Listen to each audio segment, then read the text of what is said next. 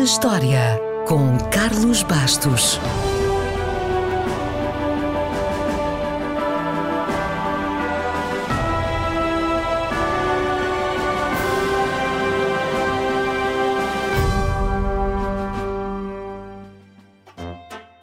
Ninguém gosta de pagar impostos.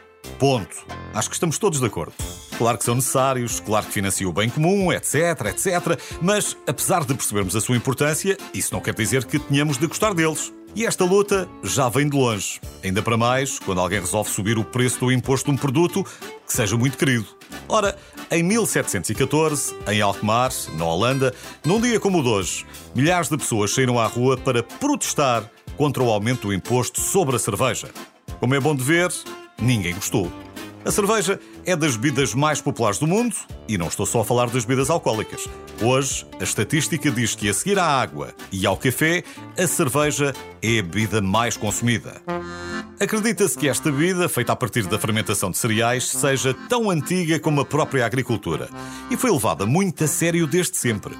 Dois mil anos antes do nascimento de Cristo, já o Código de Hammurabi impunha punições muito severas a quem não respeitasse os critérios de produção de cerveja e até aos taberneiros que tentassem enganar os seus clientes. O código também estabelecia uma ração diária de cerveja para o povo da Babilónia.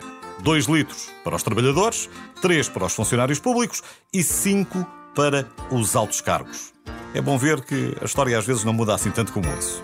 Já agora, era uma prática comum na Babilónia que durante um mês, após o casamento, o pai da noiva fornecesse ao genro todo o hidromel que ele pudesse beber. O hidromel é basicamente uma cerveja de mel. E como o calendário babilónico era lunar, esse período de um mês, essa lua, passou a ser uma lua de mel. Exatamente. Este consumo acabou por ser importado para o Egito, onde terá ajudado a construir as pirâmides, já que parte do pagamento aos trabalhadores era feito em cerveja, mas os egípcios olhavam para ela de forma depreciativa e diziam que a cerveja apenas servia para ajudar quem não conseguia pagar o vinho. Os gregos pensavam o mesmo e consideravam a cerveja uma bebida inferior, uma bebida da classe baixa, pois era relativamente fácil de produzir e não tinha as subtilezas do vinho. Obviamente que a cerveja não quis saber disso para nada e seguiu o seu caminho. Hoje existem centenas de tipos de cerveja, milhares de marcas e milhões de locais de consumo. A propósito, a cervejaria mais antiga do mundo foi criada por monges beneditinos em 1040 e, apesar de remodelada, ainda funciona na Baviera. Também não é surpresa nenhuma que o maior festival de cerveja do mundo se realize na mesma zona na Alemanha. A Oktoberfest dura mais ou menos 15 dias e costuma terminar no primeiro domingo de outubro.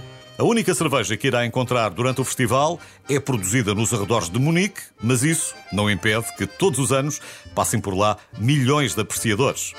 E só para o caso estar a perguntar, o recorde oficial foi estabelecido em 2011, quando foram consumidos 7 milhões e meio de litros de cerveja. E já que falamos de recordes, o maior copo de cerveja do mundo tem 2,13 metros de altura e leva mais de 2 mil litros. Não é um copo, é uma banheira. E a cerveja mais cara do mundo custou mais de 500 mil dólares. Foi fabricada em 1875, já está imprópria para consumo, mas foi levada numa expedição ao Polo Sul e por isso tornou-se num item de colecionador. Mais de 50 licitadores lutaram pelas garrafas num leilão no eBay. Agora imagine quanto poderá valer uma cerveja feita pelo próprio Barack Obama. Talvez não saiba, mas em 2011 ele comprou um kit de fabrico caseiro, usando o seu próprio dinheiro, e tornou-se o primeiro presidente a fabricar uma cerveja na Casa Branca. A White House Honey Ale não está à venda, mas pode ser apreciada em diversos eventos realizados na Casa Branca. Se lá for alguma vez, já sabe, peça. Ah, e Obama nunca aumentou o imposto sobre a cerveja.